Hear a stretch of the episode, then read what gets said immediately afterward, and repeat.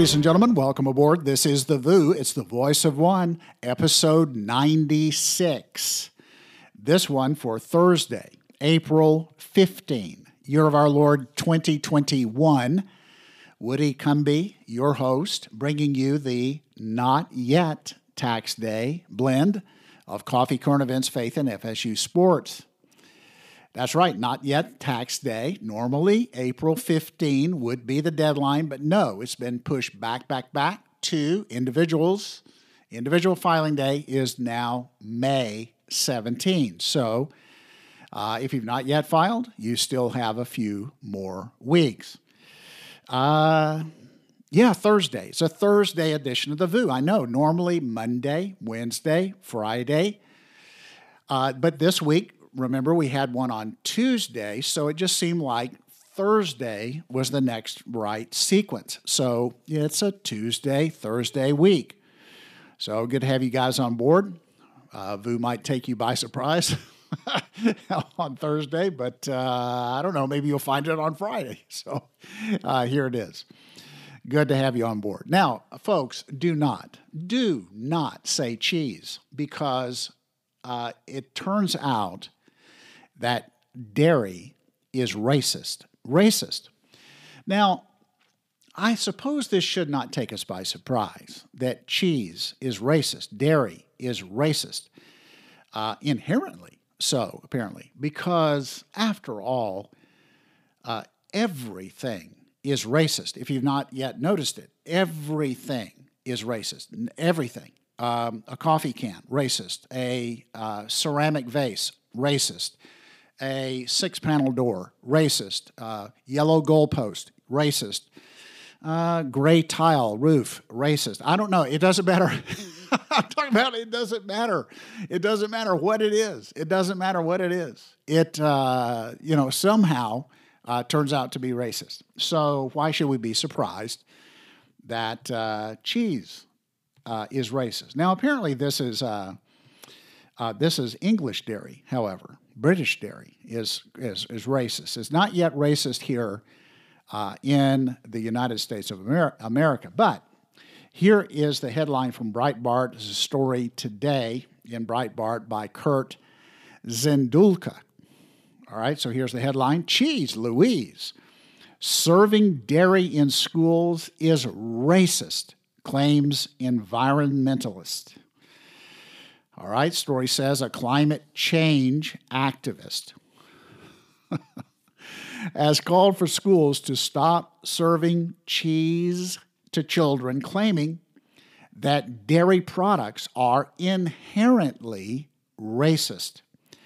Allison Plummer, a member of the far left Extinction Rebellion group, has launched a petition demanding that the Brighton and Hove City Council introduce a more plant based uh, meal selection in schools across the coastal English city. And they're calling for a managed transition to two plant based days in all state run schools. So uh, now, as I read down through this, it's, it's not really clear why cheese or dairy is inherently racist. There's a there's a comment in here that a lot of people are lactose intolerant, and uh, in fact, they claim 65% of the world's population is lactose intolerant. That that's a surprising stat to me. But at any rate, they c- claim that uh, perhaps uh, a large uh, portion of those are from black, Asian, and minority ethnic communities. Who knew? Uh, and so putting that dairy on the menu is racist. So, uh, yeah, there's that. Now, meanwhile, over at the packing plant, um, no, not that kind of packing plant. I'm talking about the Congress of the United States because they want to pack the Supreme Court. Of course, you knew this all along. Uh, and those of you who didn't know it, we tried to tell you all along that Joe Biden and a Democrat controlled Congress is going to try to pack the Supreme Court. So here is the headline from TheIntercept.com House and Senate Democrats plan bill to add four justices to the Supreme Court. All right. So uh, the Constitution allows Congress to set the number of Supreme Court justices. Here's a story by Ryan Grim, 1M, uh, yesterday evening, 7:13 p.m. on April 14. Congressional Democrats plan to unveil legislation expanding the size of the Supreme Court on Thursday. Now, I've looked for this, by the way, today, and I can't see that it was actually introduced today. Maybe it was. But anyway, uh, this is according to three congressional sources familiar with the closely held measure. And the bill would add four seats to the High Court, bringing the total to 13 from the current nine. The bill is led by the House Judiciary Committee Chairman Jerry Nadler.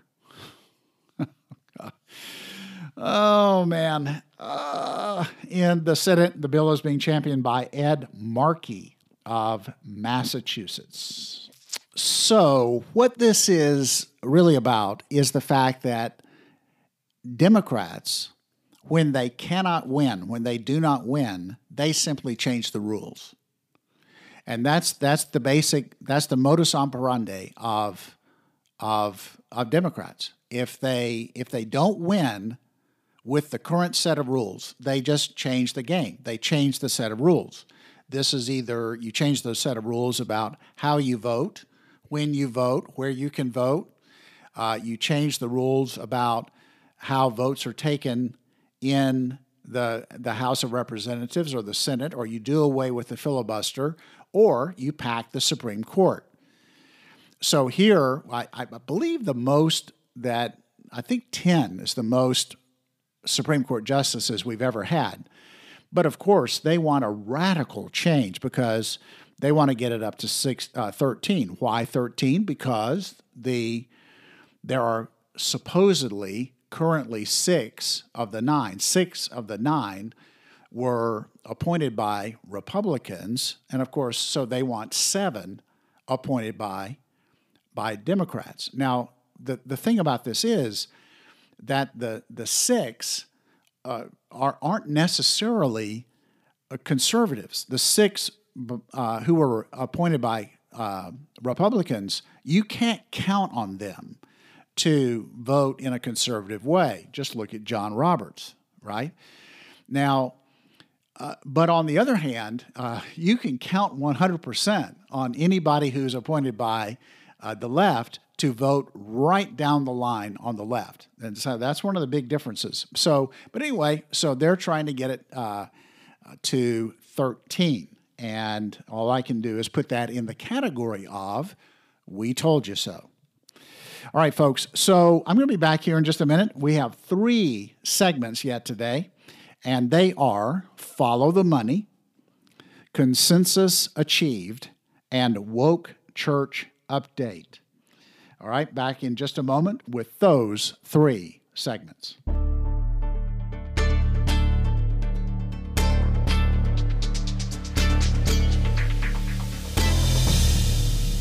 All right, welcome back, ladies and gentlemen. Segment number one Follow the Money, starting with BLM Money.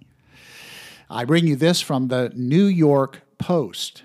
Headline reads Inside BLM co founder Patrisse Khan-Cullors' million dollar real estate buying binge.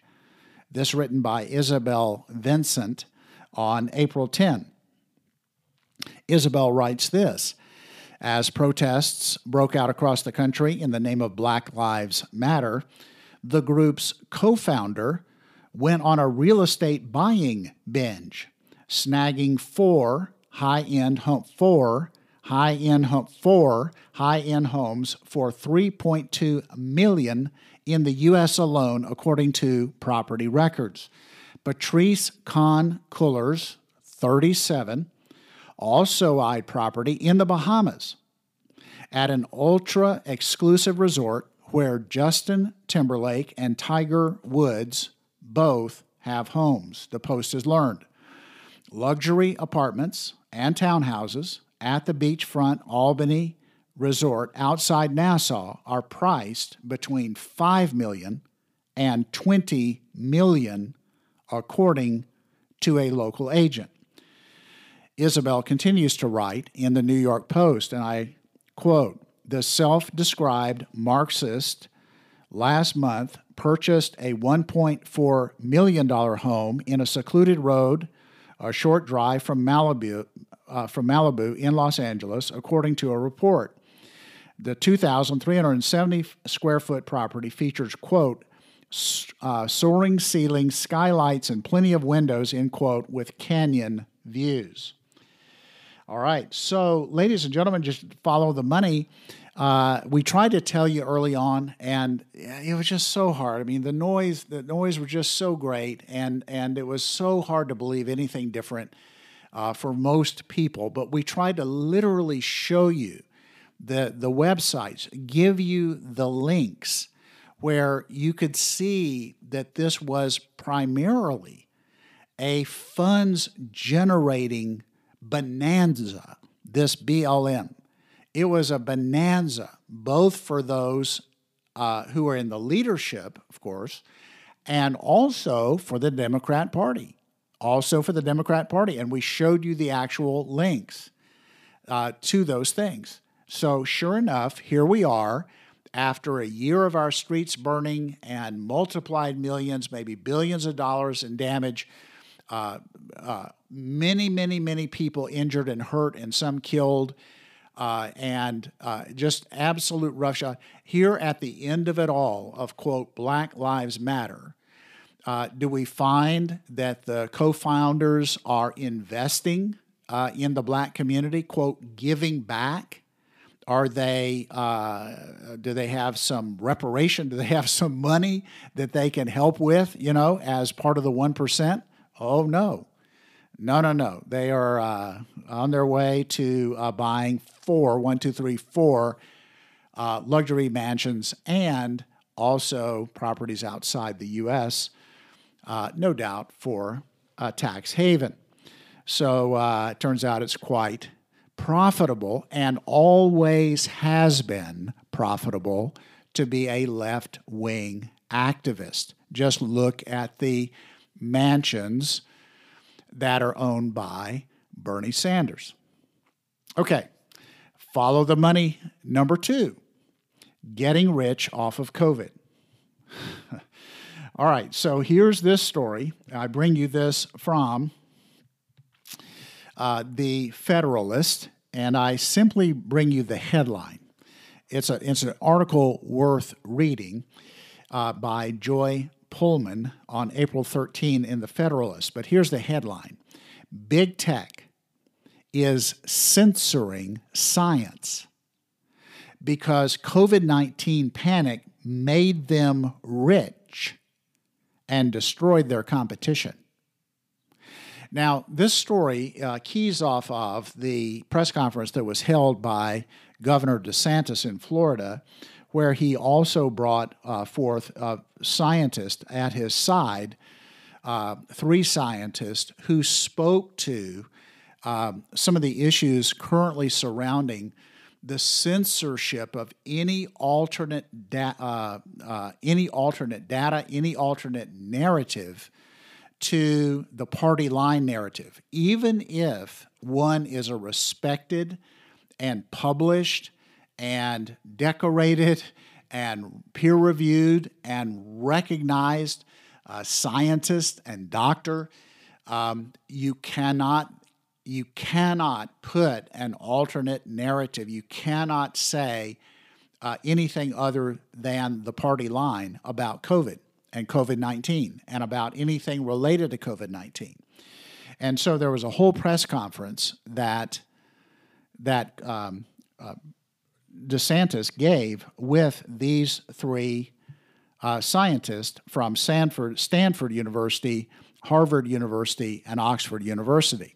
But in the midst of this is the idea that perhaps an underlying motive in this censorship is the fact that big tech got rich off of the lockdown, right? People stayed at home.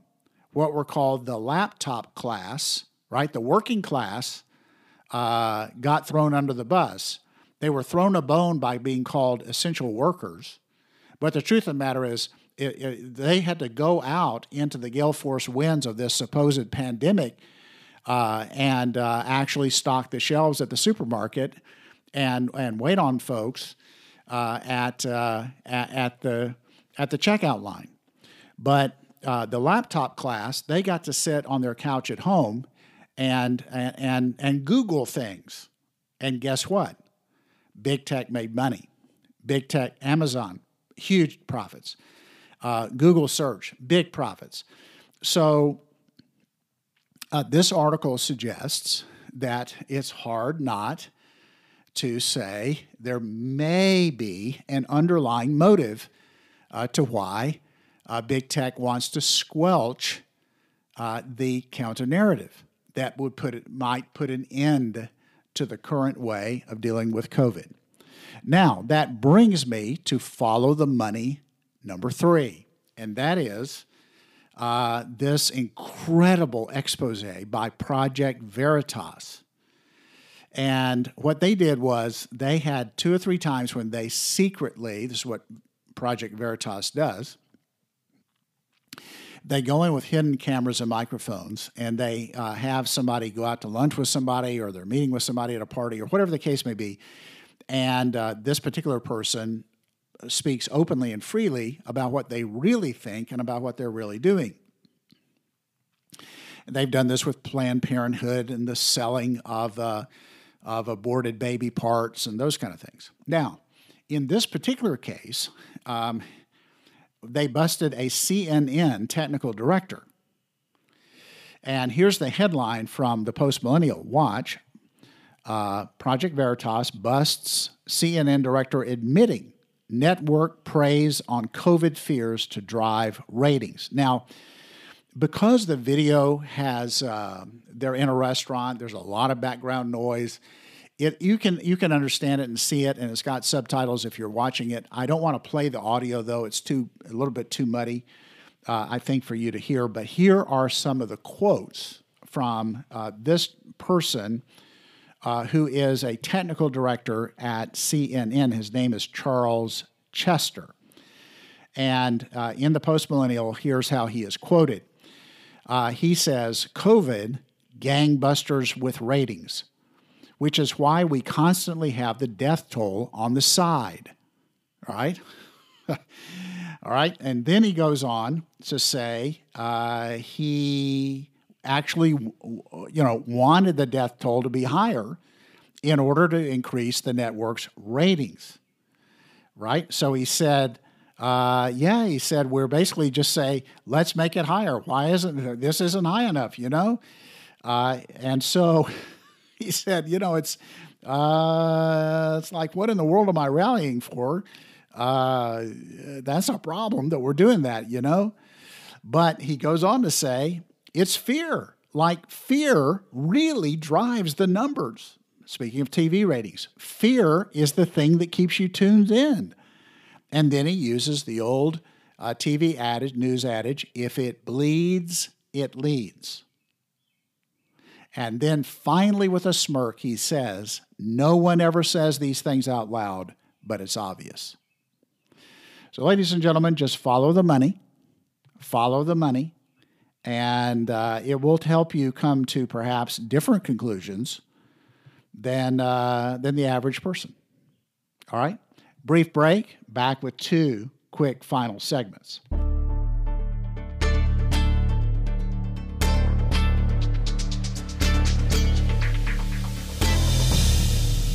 Welcome back to segments three and four, which is consensus achieved and woke church update. Let's start with consensus achieved. this is pretty ironic. Uh, I bring you this from Fox News. Uh, this says the headline says Johnson and Johnson vaccine pause outrages media across the spectrum. This is a moronic step. This is by Brian Flood of Fox News a couple days ago. says uh, media members across the political spectrum have come together in agreement to bash the decision by the FDA and FDC to recommend a pause in the rollout of the Johnson and Johnson COVID-19 vaccine after 6 instances of severe blood clots in recipients. Quote, 6 cases, not 6,000 cases, not 600 cases, not 60 cases, 6 cases out of more than 4 million shots delivered. Our public health experts continue to fail us, end quote, conservative Mark Thiessen wrote. 538 founder Nate Silver called the decision, quote, a disaster that is, quote, going to get some people killed, end quote. And then Media Research Center Vice President Dan Gainor quoted Silver's uh, tweet and said, I can't disagree. Then Keith Olbermann, who has proved to be too liberal even for ESPN, has a similar take. Quote, uh, Olbermann said, You would think that of all people, the FDA would know about the impossibility of putting the toothpaste back in the tube. This is a moronic step based on six cases. Moronic, end quote. Olbermann wrote, and perhaps the first time he was on the same page with conservatives such as Thiessen and Gainor. Then it goes on to quote left wing uh, former Lincoln Project advisor Kurt Bardella. Uh, saying, quote, this will fuel anti-vaxxer insanity and reinforce vaccination hesitancy, uh, end quote. And so, and then it has tweet after tweet after tweet from people on both sides of the spectrum. Now, my point is not whether or not uh, it, you should take the vaccine, not take the vaccine, whether Johnson Johnson is good or bad. I have no idea. I'm not a scientist, but I can tell you this: this decision, which Fauci has agreed with, uh, is uh, it's united. It's brought consensus. people on the left and the right have finally agreed that the CDC and Fauci are nuts. All right, finally, folks, um, woke church update. Folks, uh, woke church has come to a target near you. I bring you this story from Religion News Service. Uh, headline says Why Some Christians Want Target to Stop Carrying a Best Selling Book of Prayers editor Sarah Beasley, or Bessey, and other contributors to A Rhythm of Prayer, responded to the backlash with a statement Thursday evening saying critics are missing the point of prayer. And this story is by Emily McFarland Miller, and she writes A best selling book on prayer has uh, some Christians upset and calling on Target stores to remove it from their shelves, as should Walmart and others. Uh, quote, a rhythm of prayer, a collection of meditations for renewal, end quote. That's the name of the book. Edited by progressive Christian author Sarah Bessey, features a number of different types of prayers written by theologians, pastors, and authors from various Christian traditions. It hit the bestseller list in both the United States and Canada when it was released in February. The prayers include in the book include a benediction by Bessey, a uh, prayer based upon a chicken soup recipe by pastor and peacemaker Osheta Moore. Quote, a liturgy for disability, end quote, by author and disability advocate Stephanie Tait, and even blank pages for those times when it feels like, well, there just aren't words.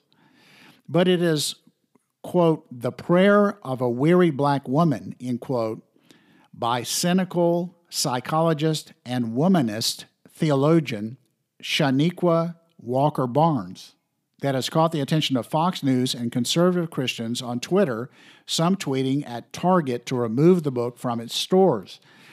One line from the prayer, in particular, has caused the backlash. Now, I'm going to actually move away from the story here where I see a photo. I've got a photo of the first page or the, the page, not the first page, but the page upon which this particular poem shows up in the book. So I'm looking at a screenshot of the book itself. And this poem uh, or excuse me, this prayer is called A Prayer of a Weary Black Woman by Chanequa Walker Barnes, PhD. Dear God, I'm just I'm quoting, this is exactly what's written on the page. I'm quoting for what she wrote. Uh, I'm just going to quote the first paragraph of her prayer. Dear God, please help me to hate white people. Now, let me read that again. I have not left out a word. I didn't accidentally uh, uh, somehow not read that first sentence correctly. I'm going to read the sentence again. I'm reading it exactly as it's written on the page. Dear God, please help me to hate white people, or at least to want to hate them. At least I want to stop caring about them individually and collectively. I want to stop caring about their misguided, racist souls, to stop believing that they can be better and that they can stop being racist. All right? And so that's the first paragraph of her prayer. Now I'm going to go back to the story from Religion News Service. All right? Now, uh, so it, it, this speaks about the fact that the firestorm uh, kind of really is sparked around this particular prayer. So they released a statement. The author of the book, the compiler of the book, Sarah Bessey, and others released a statement, and here's what their statement says Dr. Walker Barnes' prayer is faithful, is a faithful, honest lament modeled on Scripture. It is a gift of intimacy and vulnerability to the church, and we're grateful to her. Not only the prayer, but for her work and her witness in the world. End quote, the statement reads. All right? Now, uh, then it goes on to say this, and I quote The backlash that Dr. Walker Barnes is facing because of her prayer ironically serves as proof of why such a prophetic, powerful, and potent prayer is necessary. Now, um, folks, this is the woke church. Uh, I, I, keep trying to tell you guys about the woke church, and you don't know about it because you don't, I hope, go to a woke, woke church. Um, but this is the woke church. And I have been saying and continue to say there's not only going to become a divide, but there's going to become a huge chasm between actual Bible believing, uh, the true church of Jesus Christ and the woke church. And the woke church is going to align with the, the Marxist critical race theory agenda of the far left.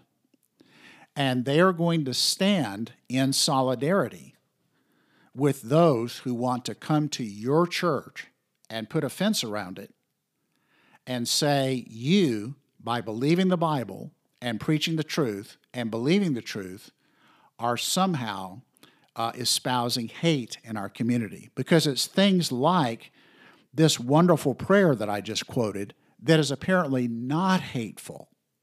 You see, it can't be hateful because they're on the woke side. And people on the woke side can't be hateful, even if their prayer says, Please help me hate white people. It's just a, it's just a wonderful Christian prophetic prayer. Now, guys, I keep trying to tell you, I keep trying to tell you, and uh, I don't know what else to do. I, I, know, especially uh, in some places, we're just going to have some people divide and leave and do different things because they don't get it, they don't see it. Um, but I'm, I'm just I'm praying for you and for me and for all of us just to have discernment, not to be swept away into the ridiculousness of what's out there and posing uh, under some Christian label. It's just bizarre. So um, we need to pray for our country and we need to pray uh, for the true church of Jesus Christ. All right, guys. God bless you guys. I appreciate you guys listening in tonight. And uh, I'll be back with you probably on Monday. probably Monday. But who knows? Maybe uh, maybe a Saturday update. All right, guys. Uh, God bless you. Catch you later.